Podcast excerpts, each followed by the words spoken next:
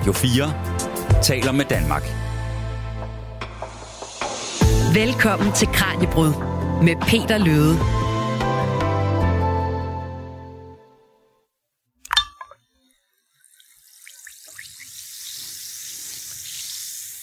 Og vi lægger lige programmet ud med at smide en træve i et glas vand, fordi hvis du er ligesom mig, så spørger nytårsaften nok stadigvæk en lille smule i hovedet i form af andendags tømmermænd. Helt personligt, så synes jeg, at efter jeg er fyldt 30, så er det som om, at de her efterskæld fra mange genstande, de bare er blevet værre og værre. Så i Kranjebrud her på dagen, på dagen derpå, der har jeg simpelthen sat mig for at finde ud af, hvad den allerbedste kur er imod tømmermænd. I løbet af programmet så skal vi blandt andet forbi nogle af de gængse husmorråd med alt fra at drikke saltvand og reparationsbajer til at spise panodiler og elektrolytter. Prøv for eksempel bare at høre her, hvad nogle af dem, som vi har talt med, de beskriver som deres tømmermandskur. Jeg ligger altid med et sådan fryseelement på hovedet og drikker dåsecola, indtil jeg kan gå ud og købe takeaway. Og øh, det er blandt andet en af de løsninger, som vi skal bede eller afkræfte i dagens program. Derudover så skal vi altså også se nærmere på, hvorfor vi overhovedet får ondt i håret i første omgang, og så skal vi selvfølgelig tage et kig på vores forhold til alkohol i det hele taget. Og jeg kan allerede nu afsløre, at det allerbedste råd fra videnskaben i forhold til at undgå tømmermænd, det er måske lidt nedslående, hvis man er rigtig glad for at drikke alkohol. Velkommen til Kranjebrud. Du lytter til Radio 4. Og øh, til at hjælpe os med at forstå alkohol og de konsekvenser, den har for os både dagen derpå, men også over længere tid, der har jeg fået selskab af dig, Jane Schumann øh, Tolstrup. Du er professor ved Statens Institut for Folkesundhed på SDU, og har altså forsket i alkohol og dens effekt på os. Velkommen til programmet, Janne. Tak skal du have. Og øh, jeg tænker måske her i starten af programmet, at det er meget godt lige at lære dig en lille smule at, at kende. Så øh, det kan være, at du lige skal starte med at forklare os, hvad det er, du præcis har forsket i, når det kommer til alkohol, og hvor dit fokus ligesom har ligget hen.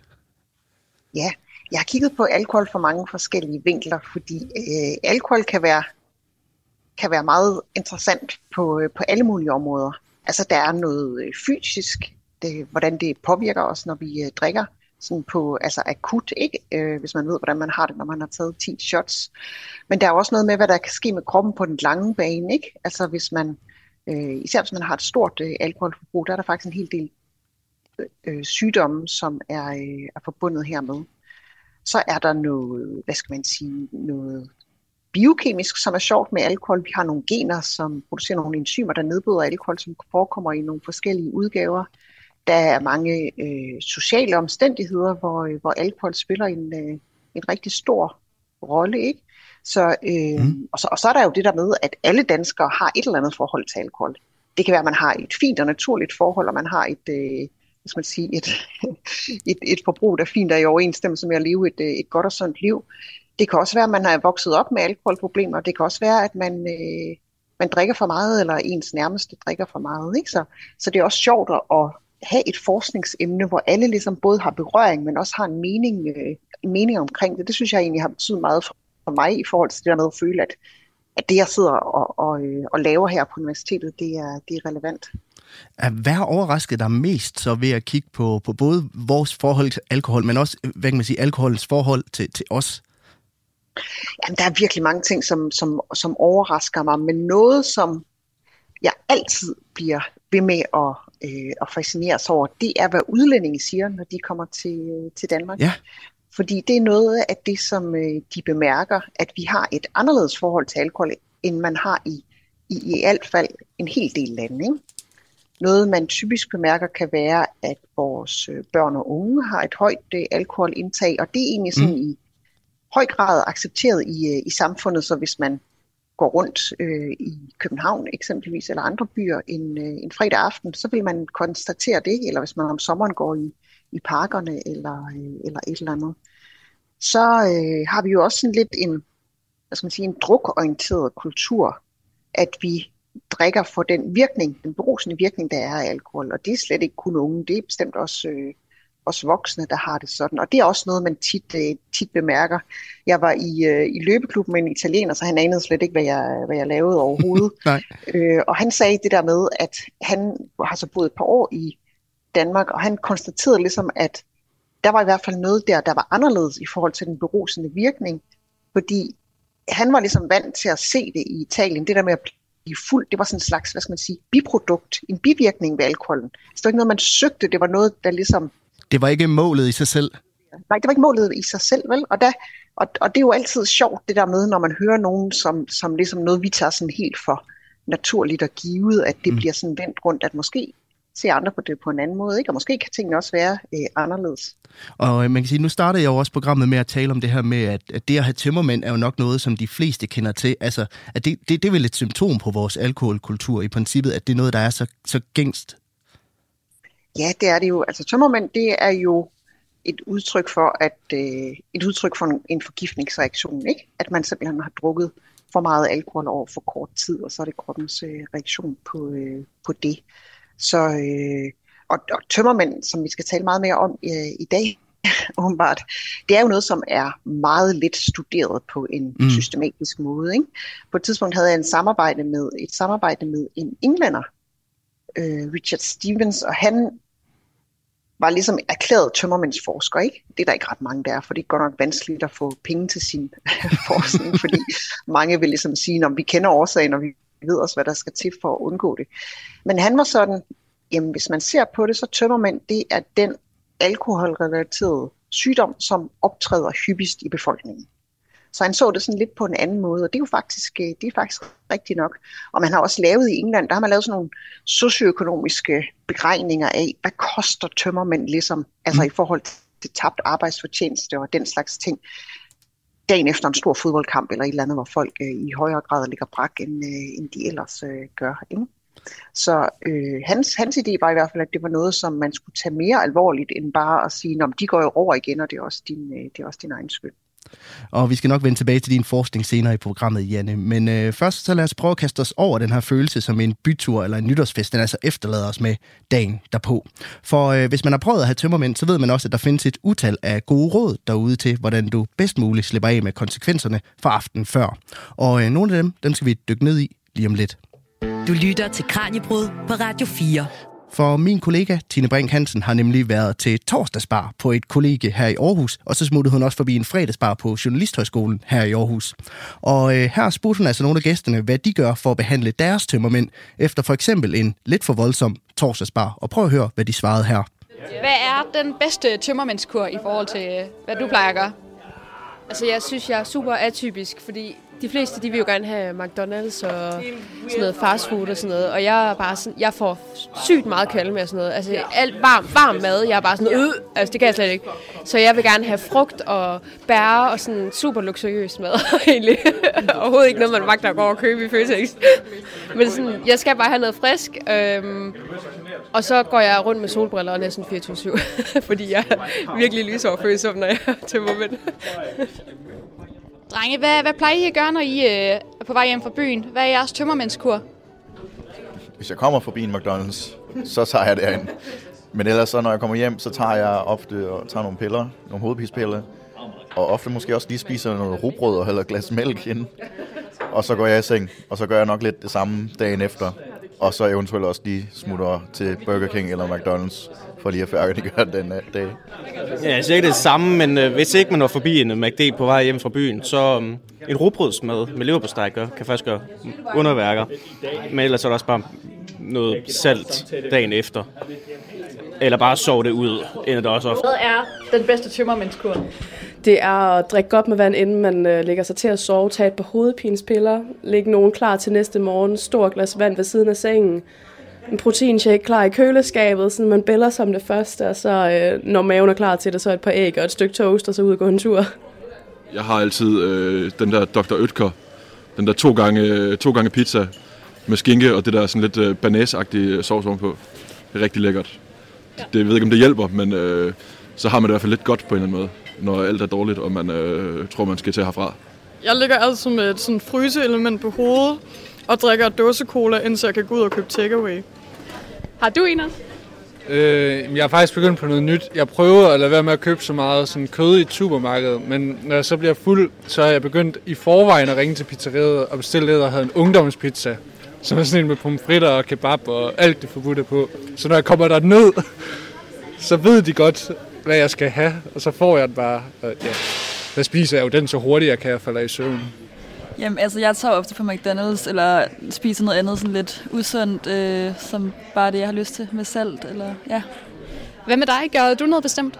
Øh, ja, jeg tror også tit, jeg tager, i hvert fald i forbindelse med byturen på McDonald's, inden jeg skal hjem. Men jeg tror faktisk, at jeg skal give det bedste tømmermændsråd, som altid virker. Jeg gør det nok ikke altid. Det er faktisk at gå ud og løbe en tur. Det synes jeg faktisk virker helt vildt godt, fordi at, øh, selvfølgelig at man får sådan svedt det ud, og ja, lige bliver et normalt menneske igen. Så øh, hvad, er, øh, hvad plejer I at gøre, når I har været i byen og kommer hjem med tømmermænd? Jamen, øh, når jeg har været i byen og kommer hjem med tømmermænd, så plejer jeg, og øh, hvis jeg husker det om natten, så plejer jeg at tage en træve og en elektrolyt og drikke en masse vand. Det husker jeg ret sjældent, så det bliver oftest dagen efter, at jeg lige øh, vågner op og laver sådan en lille mixtur der. Og så, så tager jeg et bad, og så står jeg lidt og koger rundt ind i badet. Og så kan det ligesom virke derinde. Og så når jeg kommer ud, nogle gange har jeg det bedre, og nogle gange har jeg det ikke så godt. Men øh, en gang imellem virker det. Jamen, øh, en gang der købte jeg altid en øh, Big Mac til gåturen hjem, øh, og jeg skulle gå med den i hånden, og jeg skulle have den spist, inden jeg kom hjem, fordi så ville jeg lidt mig selv ind, jeg ikke fik tømmermænd. Øh, og hvis ikke jeg nåede at spise den, så skulle jeg lægge den i postkassen. Og det gjorde jeg også et par gange, og så blev min far rimelig sur. Hvis du tager to hovedpinepiller og et helt glas vand, inden du går i seng, plus noget MACD, så plejer det at hjælpe. Og det var altså min kollega Tine Brink Hansen, der var taget et smut forbi et par af torsdags- og fredagsbarne her i Aarhus. Og Janne, nu, øh, nu hørte vi nogle forskellige bud på, på løsninger på, på, hvordan man behandler sine tømmermænd, og der gik jo sådan noget som fast food igen i rigtig, rigtig meget af det. Vi skal nok komme ind på, sådan, hvad der helt præcist virker, og hvad der ikke virker, og hvor meget vi ved om det. Men sådan, noget af det, vi hørte her, altså er der nogen, der er inde på noget af det rigtige? Jamen, det er der. Det er der. Og det er dem, der siger, at øh, de tager vand og nogle panodiler eller hovedpinespiller, eller hvad det er, de, øh, de tager. Det er nok det eneste, der sådan er rigtig evidens for, at det, øh, det virker. Vi var lidt inde på det før, det er det der med, der er lavet utrolig lidt sådan, hvad skal man sige, egentlig forskning på, øh, på det her område. Ikke? Men, øh, men noget, som altså, hvor der er evidens, det er det her med, øh, med panodilerne og, øh, og vandet. Og vi ved jo også, at en del af de, de symptomer, som, som udgør tømmermænd, de skyldes, at man er dehydreret. Så derfor der giver det super god mening at drikke en, øh, en god portion vand, før man går i seng. Ja, for lad os prøve at kigge lidt nærmere på det her med, altså, hvad det er, der sker, når vi, når vi får tømmermænd, og hvad det er, der, der forårsager det. Altså, hvad, hvad er tømmermænd i, i, i sådan en helt bred forstand? Så tømmermænd, det er sådan et syndrom, altså det er defineret ved symptomerne, som, øh, som, som er til stede eller ikke til stede. Og der er omkring en, øh, en 12, 14, 16, hvad skal man sige, anerkendte øh, symptomer, som kan indgå under den medicinske betegnelse tømmermænd. Og det er jo også noget som at være træt eller apatisk eller øh, at være sådan lidt rystende, og man sveder, og det kan være, at hjertet banker, og, øh, og så er det det, som man måske klassisk mest tænker på, altså har ondt i hovedet eller, eller kvalme. Ikke? Og så er det faktisk også noget, som vi ikke taler så tit om i Danmark, men øh, ens humør kan også være påvirket dagen efter. Øh, på engelsk kalder man det hangover blues, at man er lidt blå, man er lidt, lidt nedtrykt der dagen efter i sin, øh, sin tømmermændstilstand. Og det er faktisk også altså, anerkendt som et, et, hvad skal man sige, et decideret tømmermændssymptom, at alkohol går ind og påvirker nogle af de neurotransmitter, vi har i, øh, i hjernen, og som så næste dag gør, at, øh, at man føler sig lidt, øh, lidt nedtrykt. Men hvad er det, der, der forårsager alle de her både sådan fysiske og, og, og, og psykiske skavanker, hvis man kan sige det på dem? Altså, hvad er det, alkoholen gør ved os? Hvad er det, alkohol ikke gør, havde jeg nær sagt? Alkohol er sådan et lille molekyle, og, og øh, kemisk har den de egenskaber både at kunne opløse sig i vand og i fedt. Og det er vigtigt, fordi at det der med at kunne øh, opløse sig i fedt, så kan alkohol simpelthen hvad skal man sige, gennemtrænge i princippet alle kroppens organer, og også, øh, også hjernen for, øh, for den sags øh, øh, skyld. Ikke? Og så er der mange, mange andre effekter af, øh, af alkohol. Eksempelvis der påvirker alkohol frigivelsen af det, der hedder antidiuretisk hormon, som er med til at regulere kroppens øh, vandbalance. Så øh, hvad skal man sige, populært sagt, så bliver nyrerne sådan lidt mere øh, gennemsigtighed, jeg har sagt, men det giver ikke nogen mening. Altså man, man, øh, man, man udskiller lidt mere vand, end man ellers ville have gjort, fordi det her antidiuretisk hormon egentlig, hvad skal man sige, øh, har til opgave ligesom at, øh, at, at signalere til, til nyrerne om, at der ikke skal udskilles så meget væske. Ikke? Og det bliver altså hæmmet, når man, øh, når man drikker alkohol. Og det er måske en af årsagerne til, at, at alkohol godt kan virke lidt, øh, lidt vanddrivende. Og øh, nu nævnte jeg jo også tidligere, at jeg synes, mine tømmermænd for eksempel er blevet værre, efter jeg er blevet, jeg er blevet ældre. Altså, jeg kan ikke gå i byen, ja. som der var 22 længere. Altså, hvilke faktorer som påvirker, hvor, hvor slemme vores tømmermænd er? Er der noget om, at når man bliver ældre, så, så bliver de værre? Ja, altså vi ved utroligt lidt om det. Vi ved, at kvinder generelt rapporterer flere tømmermændssymptomer, end mænd gør. Okay. Det ved vi simpelthen, fordi det er en, øh, en undersøgelse, vi faktisk har lavet. Og det var egentlig ikke, fordi vi synes, det var så spændende, hvem der lige havde tømmermændene, men det var sådan en, en idé om, at vi godt ville undersøge, at jamen, det kunne godt, du ved, der er jo nogen, de får altid simpelthen så slemme tømmermænd, og så nogen, de virker bare helt friske dagen efter. Ikke?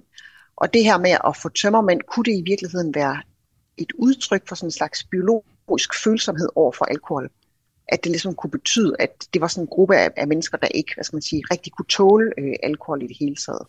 Så derfor der var der en meget stor gruppe af, øh, af deltagere, som vi har spurgt om deres øh, forskellige oplevelser af at drikke alkohol, og hvordan man så havde det dagen efter.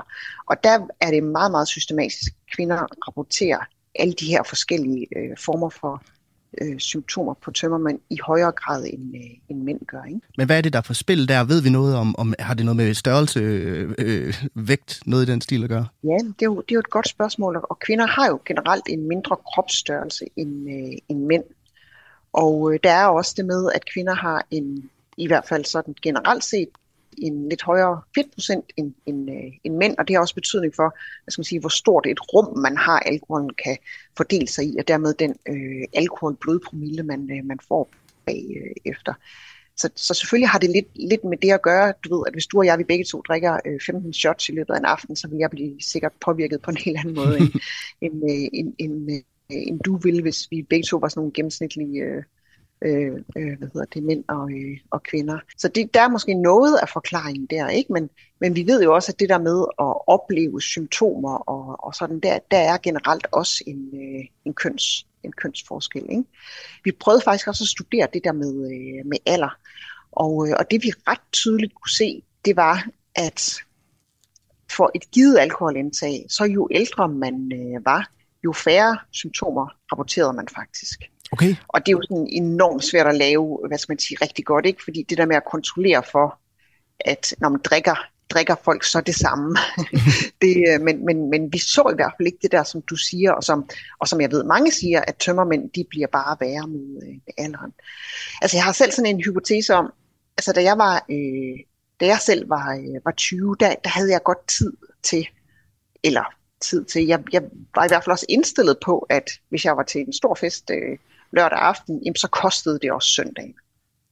Altså så var det netop det, som nogle af de her folk også siger, ikke noget med at gå på Burger King og ligge på sofaen og, øh, og et eller andet. Det har jeg ikke rigtig længere, det der med at skulle, øh, skulle ligge en, øh, en, hel, øh, en hel dag. Ikke? Fordi nu har jeg jo forpligtelser i forhold til børn og, og, øh, og så videre. Ikke? Så vi har mindre tid til at restituere måske, jo ældre vi bliver. Ja, helt sikkert. Så, det kan, så jeg, der er spekuleret på i hvert fald, og det, det, er sådan, altså, det er bare en hypotese, det, det kan jeg jo ikke vide, men, men om det der med, at fordi hvis man har tømmermænd, medmindre man har det rigtig dårligt, det er jeg med på, jamen, så kan det jo egentlig godt være lidt hyggeligt at ligge der på, øh, på sofaen. Ikke?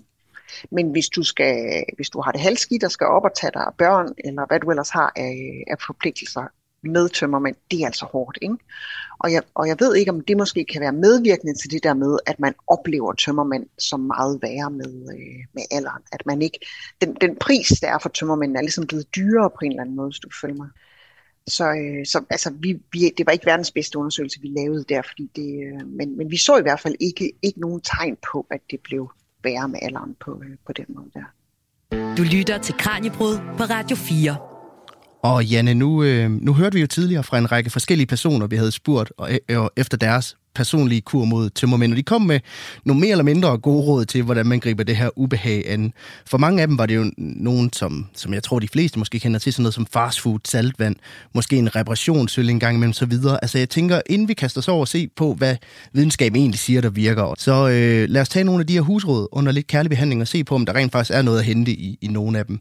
Altså den første, jeg godt kunne tænke mig at komme ind på, det er en, som mange måske kender fra festivaler. Det er nemlig reparationsbejeren. Altså selvom øl måske ikke lige det, man har mest lyst til dagen derpå. Så er der nogen, der bruger det til at komme ovenpå igen efter en, efter en hård aften. Er det, er det en god idé sådan at, at begynde at drikke flere øl øh, dagen efter? Nej, det, det, det er svært at se det fra en, hvad skal man sige, en sundhedsmæssig vinkel, og så synes, at det er en, øh, det er en god idé. Og det der med en reparationsbejr, det er jo også noget, altså det stammer jo oprindeligt fra, fra hvis man har så højt et alkoholforbrug, at man, på, man i nogen grad i hvert fald oplever abstinenser, når man har holdt op med at, øh, at drikke. Ikke? Og der er det klart, at det at drikke øh, noget mere alkohol, mm. det lindrer jo de abstinenser, man, øh, man, har, øh, man har fået. Ikke? Men, øh, men ellers er der nok ikke ret meget godt at, øh, at sige om det. Og det er også, hvis man, så, så tømmermænd kan opleves ekstremt forskelligt fra person til person. Det kunne vi også sagtens se i vores undersøgelse. Der, ikke? der er nogen, der får ondt i hovedet, mm. og der er nogen, der får rigtig meget kvalme, ikke? og måske kaster op dagen efter. Og i hvert fald, hvis man har det sådan, som sådan, så, har, så er det nok meget svært at få den der øl ned, og det er også meget svært at forestille sig, hvad, hvad års, altså argumentet for, at det skulle være en, øh, en, god, en god idé. Ikke? Så man kan sige, at man tilfører egentlig bare mere gift til en, en forgiftningstilstand? Ja. Noget andet, som folk peger på, det er jo det her med elektrolytter. Altså noget, der efter sine i hvert fald skulle hjælpe med at, at rehydrere kroppen. Gi- giver det mening? Hænger det sammen, at det kunne, det kunne have en, øh, gøre en, en bemærkelsesværdig forskel? Nej, det tror jeg simpelthen ikke. Altså det er måske... Øh... Jeg har godt hørt mere og mere om de der elektrolytter. Jeg må indrømme, at jeg har faktisk ikke fået kigget, øh, kigget ordentligt ind i det. Men jeg er 90% sikker på, at det er noget, der lyder godt, men, men vi ikke vil kunne måle nogen effekt af. Hvad med de her kaktuspiller så? Det synes jeg, man hørte meget om for et par år siden, det her med, at, at de skulle også hjælpe på det. Altså, ved vi noget om det? Sikkert. Ja, der, der er i hvert fald blevet lavet nogle små forsøg, og der er ikke sådan rigtig god øh, evidens på det. Jeg har faktisk også selv haft, øh, på et tidspunkt fik jeg tilsendt sådan nogle kaktuspiller af en af producenterne. Sikkert fordi de håbede på, at så kunne det være, at jeg ville reklamere lidt, øh, lidt for det. Og jeg tog dem da også med øh, en, aften, jeg skulle, øh, en aften, jeg skulle ud. Og det, der jo var lidt sjovt, i hvert fald med de her kaktuspiller, det ved jeg ikke, om det er generelt, man skulle jo tage en jeg tror det var, var det en pille i timen, samtidig med, at man drikker. Og så skulle man tage det med et helt glas vand.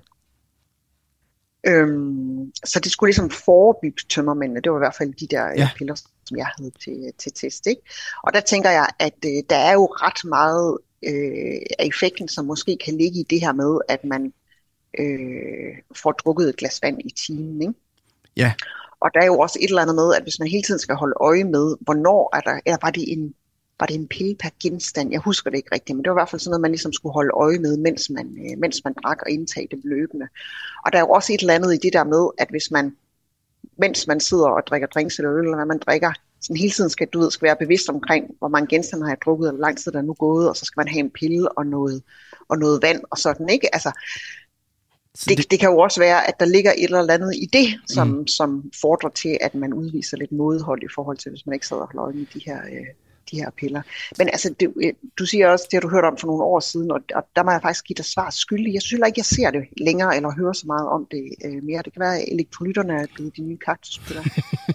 Men det er vel også, jeg tænker rent videnskabeligt, det er vel også et, øh, et punkt med de her, de her, øh, de her piller og, og, og forskellige øh, elektrolytter og den slags. Altså, det er vel enormt svært at isolere, om det er dem, der har en effekt, eller om det er en eller anden, anden variabel. Det kan jo også, altså, de svinger jo også enormt meget i forhold til, hvornår man gik i seng, hvornår man stod op, hvad, hvad ja. man lige drak aftenen og sådan noget. Altså, det er vel enormt svært at isolere og sige, jamen, det er faktisk dem, der har gjort en reel forskel.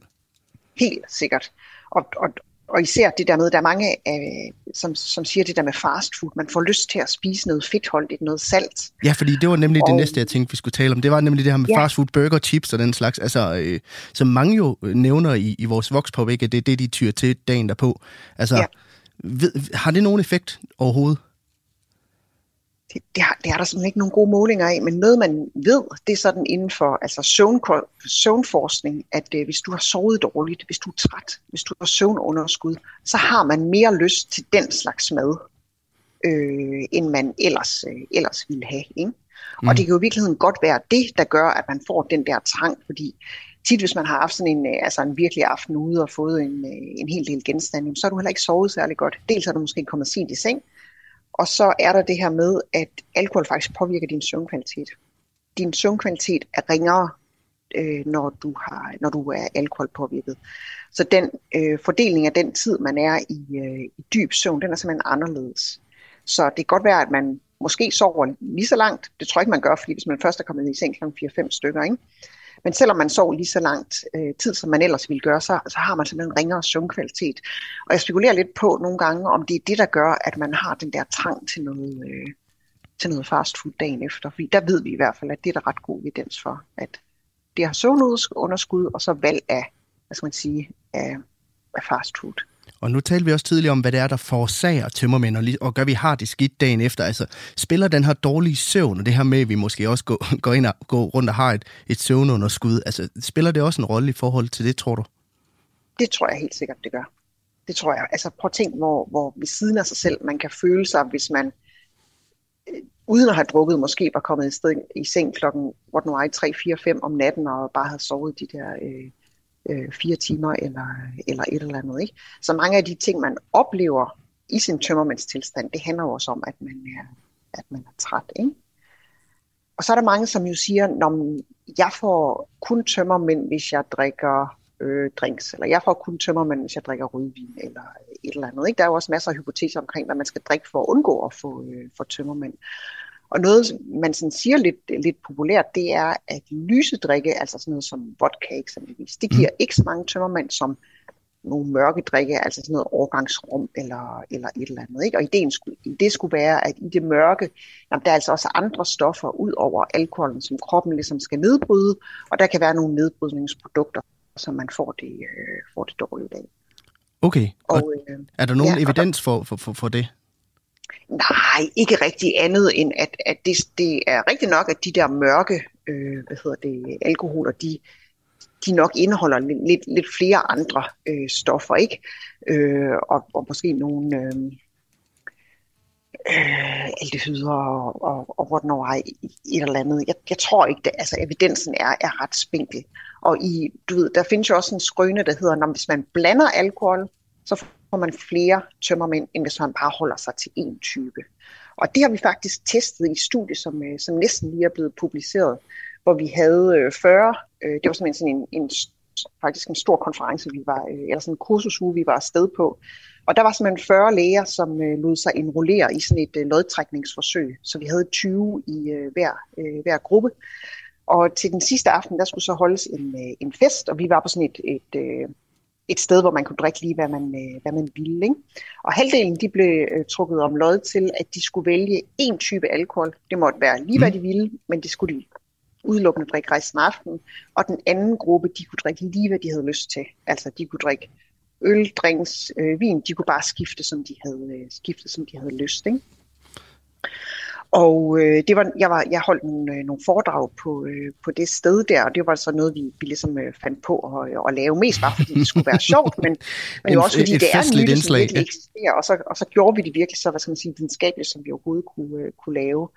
Og, og det jeg egentlig var mest interesseret i, det var at se de her to grupper, de, om de ikke drikker forskelligt antal genstande.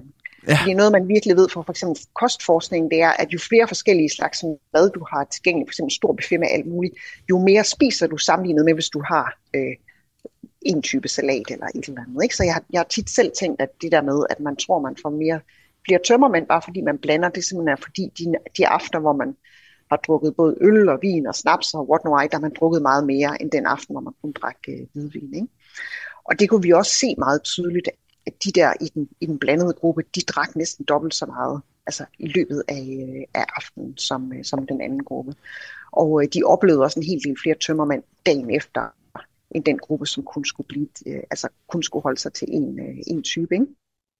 Og øh, lad os prøve at bevæge os over i at blive lidt klogere på vores forhold til alkohol. Du lytter til Kranjebrud på Radio 4.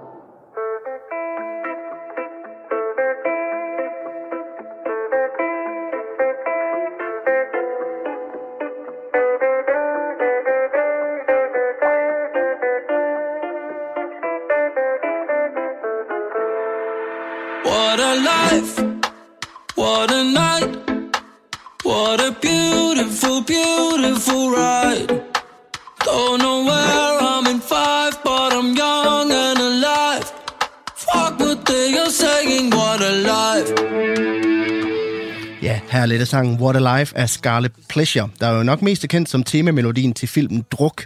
En film, der både hylder, men også prikker til vores forhold til de våde varer herhjemme.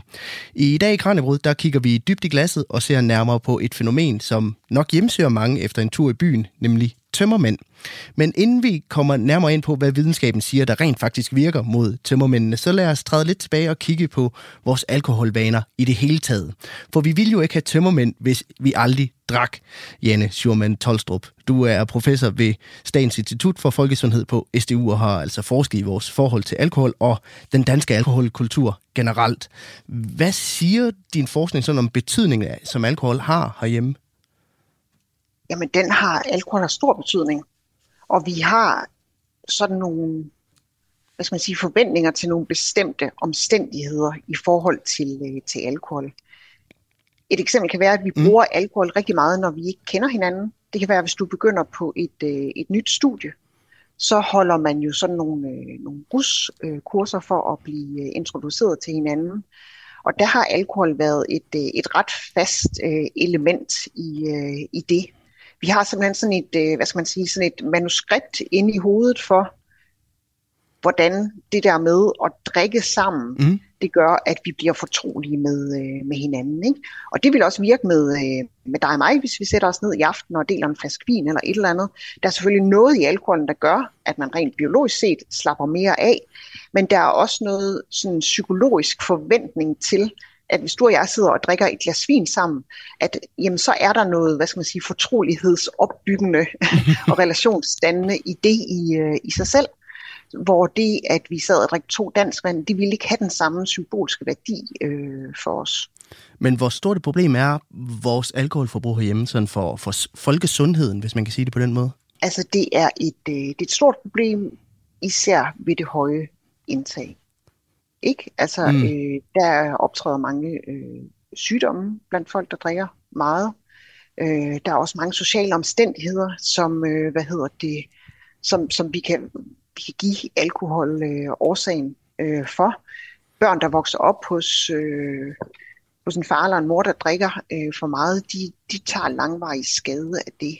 Og der tænker man måske nogle gange, om det er vel sådan nogle forældre, der sidder nede på en bodega og, øh, og børnene bliver ikke hentet i børnehaven og sådan noget. Og det findes selvfølgelig også, men børn, som vokser op i familier, som til synlædende er velfungerende, men hvor der også er alkoholproblemer, der ved vi, at der opstår også skade på, øh, på børnene. Og det har noget med at gøre, at hvis alkoholen tager øh, over hos en af øh, forældrene, så så, øh, hvad skal man sige, så, så på den forældre, der bliver alkohol typisk mere og mere centrum for vedkommendes øh, opmærksomhed og øh, væren og leben i det hele taget, i stedet for, at det egentlig er barnet, som skulle, øh, skulle være det. Ikke? Mm. Og vi ved også, at børn øh, lynhurtigt går ind og øh, aflæser, at øh, her er en hemmelighed, som man skal være med til at, øh, at bære. Og vi ser også det der med, at der kommer sådan nogle hvad skal man sige, omvendte forældreroller, at i, øh, i en lang række tilfælde bliver det ligesom barnet, der skal der skal påtage sig nogle, øh, nogle ansvarlige roller, hvor det, hvor det egentlig burde være øh, den, den voksne forælder, der skulle, der skulle påtage sig, øh, sig det. Ikke? Og så har vi et problem mere, det er, at øh, danske unge, de drikker rigtig meget. Og det, der er øh, et problem med, øh, eller især to problemer med det, det er, at når der bliver drukket, bliver der drukket rigtig meget på en gang. Og der er ret mange sådan, hvad skal man sige, afledte skader af det. Øh, vi ved, at der dør faktisk et ungt menneske om måneden i Danmark fordi vedkommende har drukket alt for meget alkohol. Det kan være sådan noget, som man desværre skatter i en havn. Man krydser skinnerne, togskinnerne. Mm. Man falder i søvn på en vej. Et eller andet, som er helt, øh, hvad skal man sige, øh, øh, meningsløst. Så bør vi gøre et eller andet ved sådan på et samfundsplan for, for at prøve at ændre de her, de her alkoholvaner, som der jo går igen i, i som du selv siger, i rigtig mange øh, kontekster i, i, i livet herhjemme? Det, det skal vi helt sikkert. Især den her, øh, altså, især den her druk øh, fokuseret alkoholkultur. Det er rigtig meget der, der er et, øh, et problem, og der er altså et eller andet med, med vores kultur, hvor vi, hvor vi, øh, hvor vi synes, at det er noget, man lidt skal. Altså for eksempel kan, kan voksne og, øh, og forældre også omtale det som, man skal jo lære at drikke. Det, mm. eller, det, det, det, kan, det, det er der mange, der siger. Man skal jo lære at drikke, og man kan måske lige så godt lære det herhjemme osv. Ikke? Og jeg tror, det vi mener, når vi siger det, det er jo ikke, at man skal lære den nydelse, der er ved en kold øl, eller et godt glas vin, eller øh, hyggen ved det. Jeg tror, vi mener, man skal lære at bære sin brændert. Og nogle gange mener man endda måske også, at det er nødvendigt at komme ud i hegnet en gang imellem og ligge der lidt, fordi så øh, kan man lære at, at justere lidt på sin, øh, sin brændert senere hen. Og der, der tror jeg, der er sådan lidt en, en idé om, at, øh, at sådan må det nødvendigvis være. Og det tror jeg, vi skal have gjort op med, at, øh, at det er nødvendigt, at man skal helt ud i hegnet en del gange, og så, så, mm. har, man, øh, så har man ligesom lært det. Ikke? Men der er jo også masser af gode nyheder omkring alkohol. Vi drikker jo sådan en 25-30% mindre nu, end vi gjorde i midt-80'erne, hvor danskerne i gennemsnit drak, øh, drak allermest. Ikke? Og der er sket øh, enormt mange ting, og en af de helt store ting, der er sket, det er jo, at, dan- at alkohol er kommet ud af danske øh, arbejdspladser. Øh, man drikker ikke på arbejdet øh, længere. Det synes vi er helt naturligt og, øh, og godt. Men det er jo ikke så vildt lang tid siden, at man, øh, man gjorde det. Og så kan det være, at folk tænker, at det var også håndværkerne, men, men store mediearbejdspladser, altså tal med nogen, som har arbejdet på Danmarks Radio eller øh, nogle af de der øh, steder for en, øh, en 20, 20 øh, år siden. Ikke? Øh, så, øh, så, så jeg tror, at det der med, øh, med arbejdspladserne, det er en helt sikkert en, en af årsagerne til, at vi har det her fald i danskernes øh, øh, alkoholforbrug. Hvad er et sundt alkoholforbrug så? Altså, kan man overhovedet have det? Ja, men jeg ved ikke, om man kan have et sundt alkoholforbrug. Jeg plejer at sige, at man godt kan have et alkoholforbrug, som er fint i overensstemmelse med et godt og sundt liv. Mm. Lidt ja. som du ved, man spiser heller ikke gulerødskage, fordi jeg tænker, nå, nu bliver jeg meget mere sund af det. Det gør man, fordi det giver noget, øh, noget livskvalitet og noget, øh, øh, noget hygge, og, øh, og, og, og det, det er lækkert, og det kan man se frem til, og, øh, og så videre. Ikke? Og samtidig, der ved man også godt med gulerødskagen, at nå, det, var, det var da nok sundere bare at spise gulerødder, men det er jo nok ikke noget, som sådan øh, påvirker min sundhed på, øh, på lang sigt, hvis jeg har sådan en udmærket kost, og i øvrigt bevæger mig, og, og, øh, og så videre, og så videre. Ikke? Og sådan er det også lidt med alkohol, at man skal måske ikke drikke det for at blive sundere, end man er i, øh, i forvejen. Men har man et, øh, altså et vist forbrug, ikke drikker alt for meget på en gang, jamen så kan det fint være i overensstemmelse med, at man har et, øh, et, et, et godt og sundt liv, og ikke, ikke, øh, ikke udsætter sig selv for skade, hvis man kan sige det på den måde. Radio 4 taler med Danmark. Og hvis der er en, der om nogen ved, hvor tæt dansk kultur og øl, vin og sprit det hænger sammen, så er det Sissel Eriksen. Hun er historiker ved Københavns Universitet og forsker blandt andet i alkoholens historie. Og hun fortæller, at danskerne har haft et nært forhold til alkohol i mange hundrede år. Ja, faktisk helt tilbage til vikingetiden blev der sunket en vis mængde alkohol. Men en stor del af vores nuværende og lidt problematiske alkoholvaner, det blev altså grundlagt i 70'erne og 80'erne, fortæller hun. Når man kigger på statistikkerne, så viser det et meget interessant billede, nemlig at før 1917, der har vi drukket rigtig meget, altså, altså man måler det i 100% alkohol per person per år. Og før 1917, der har vi drukket 12 liter, og efter 1917, så falder niveauet til 3-4 liter i lang tid, og så begynder det at stige i 60'erne, og det stiger massivt i 70'erne og når op på det gamle niveau øh, i 1980'erne. Og den, øh, den statistik er der sådan set ikke rigtig nogen, der har øh, interesseret sig for, fordi hvad er det lige, der accelererer forbruget der i 1970'erne? Og det satte jeg mig for at undersøge, fordi det var simpelthen for interessant. Det der med, at man ligesom kan sige, at den moderne danske alkoholkultur er i virkeligheden af meget ny dato. Hvor, hvor begynder folk at drikke alt det der alkohol ind? Altså, der er jo ikke rigtig lavet undersøgelser over de der ting, og man, hvis man går ind i aviserne, så kan man se sådan forskellige drøb, øh, hvor nogen begynder at problematisere noget. Men det viser sig i virkeligheden, at den bedste kilde til forståelse af hele den der problematik, det er de debatter, der foregår i Folketing, øh, Folketinget omkring øh, alkohol. Og der må jeg simpelthen sidde og fisket frem i hele, altså i 60'erne, 70'erne og 80'erne for at finde ud af, hvornår begynder man at diskutere alkoholspørgsmålet. Og det spørgsmål, der interesserede mig, det er, altså, hvem er det, der har speederen på? Og den anden problematik, det er, hvorfor kom, er der ikke nogen, der bremser op, når altså, forbruget stiger så hastigt? Øh, ved jordskredsvalget i 1973, der kommer Kristelig Folkeparti ind i Folketinget. Og øh, øh, Kristelig Folkeparti, øh, abort og fri porno og ungdomskultur, stoffer og alkohol, det var simpelthen deres mærkesager. Og det, øh, Kristi Folkeparti havde noget imod, det var, at der ikke var nogen nedre aldersgrænse på øh, køb af alkohol, og også at øh, restaurationslovgivningen ikke håndhævede øh, udskænk, at der var, faktisk var udskænkningsforbud for unge under 18 år i den her periode. Og samtidig med et andet, en anden problematik øh, af Folkeparti også, det var alkoholreklamer. Altså det, at de unge de simpelthen blev massivt påvirket med reklamer og merchandise og alt muligt øh, øh, i, i den der periode.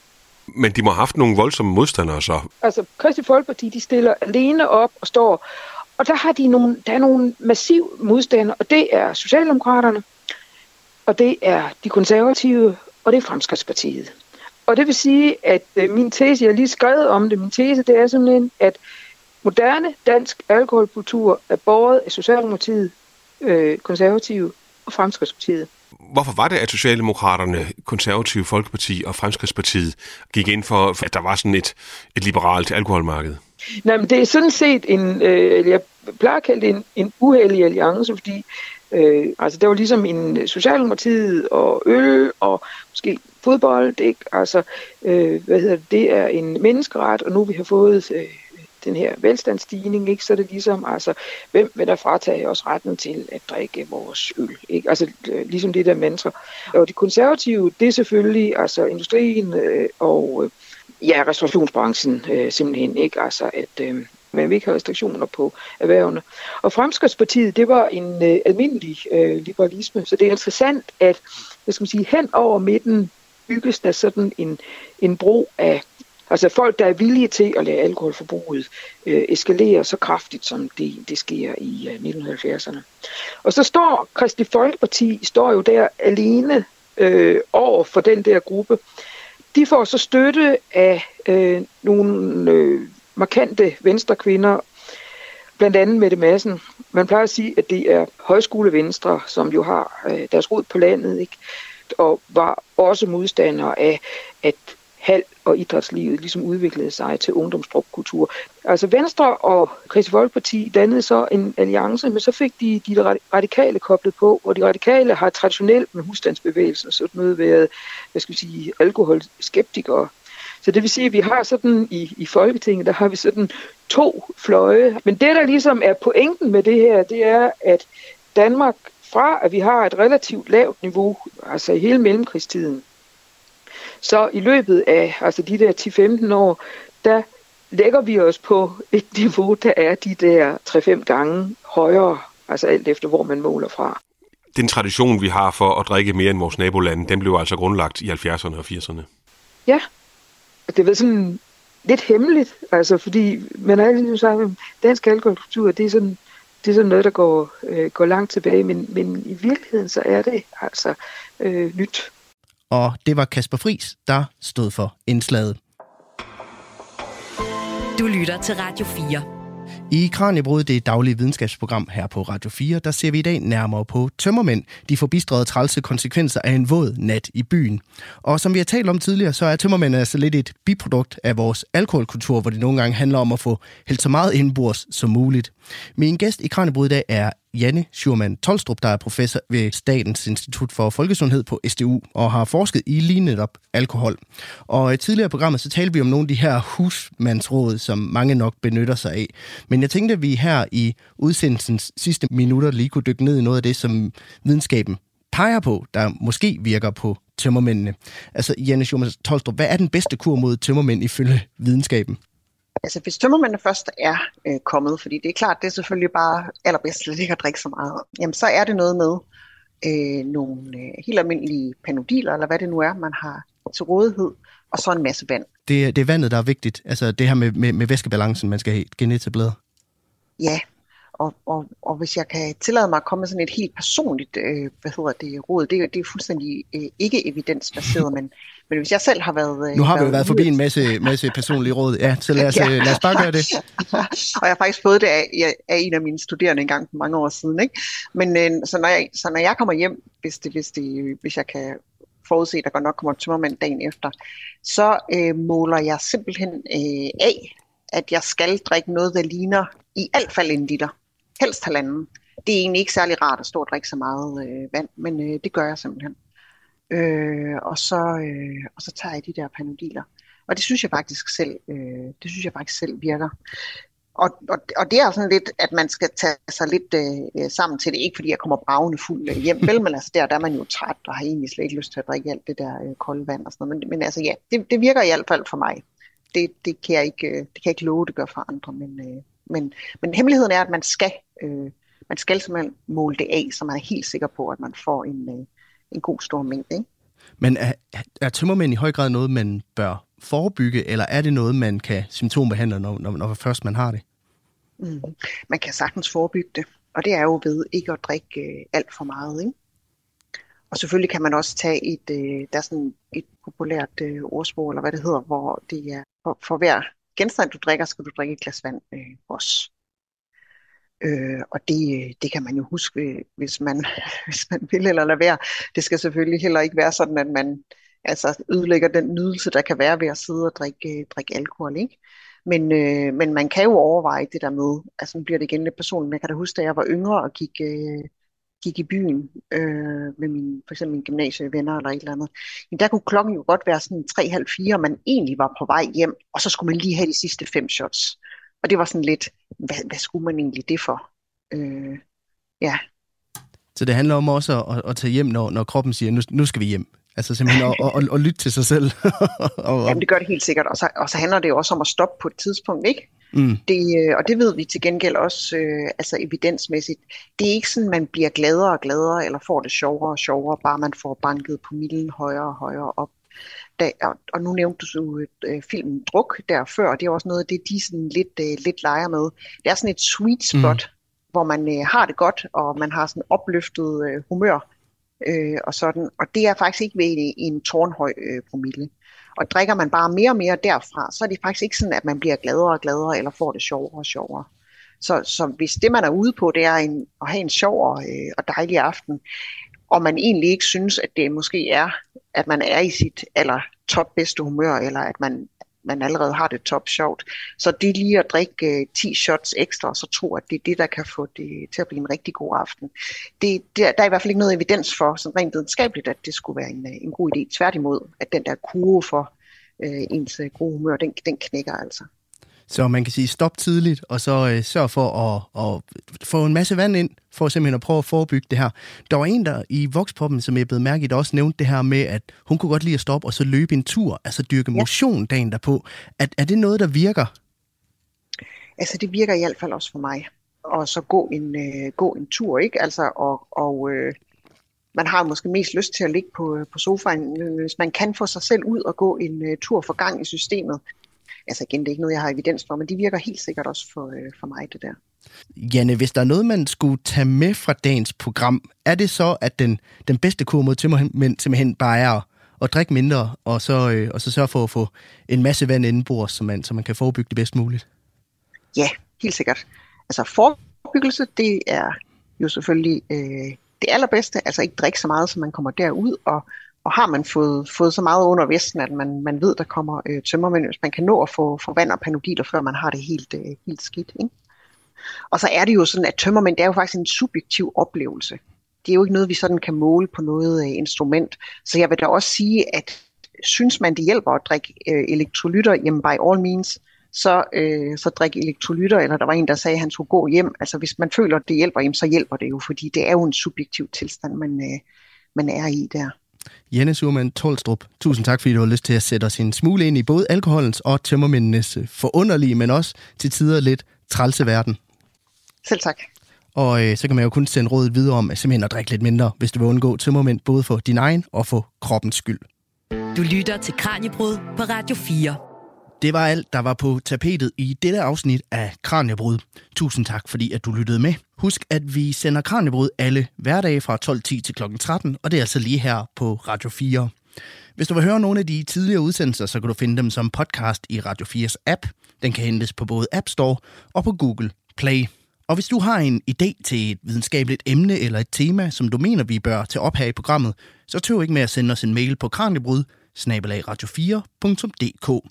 Så kigger vi meget gerne nærmere på det. Den kommende uge kan jeg fortælle, at vi skal se nærmere på brug og smid væk kulturen, og så skal vi til nogle af de dybeste egne af verdens have og se på både, hvordan vi som mennesker har påvirket det, og hvad der gemmer sig af liv på bunden af havet. Og senere på ugen skal vi også se nærmere på kravfugle, der faktisk er klogere, end man lige umiddelbart skulle tro. Programmet her er produceret af Videnslyd for Radio 4. Jeg hedder Peter Lød, og jeg vil gerne slutte af med at sige rigtig godt nytår og tusind tak for i dag. Nu er det blevet tid til nyheder her på Radio 4.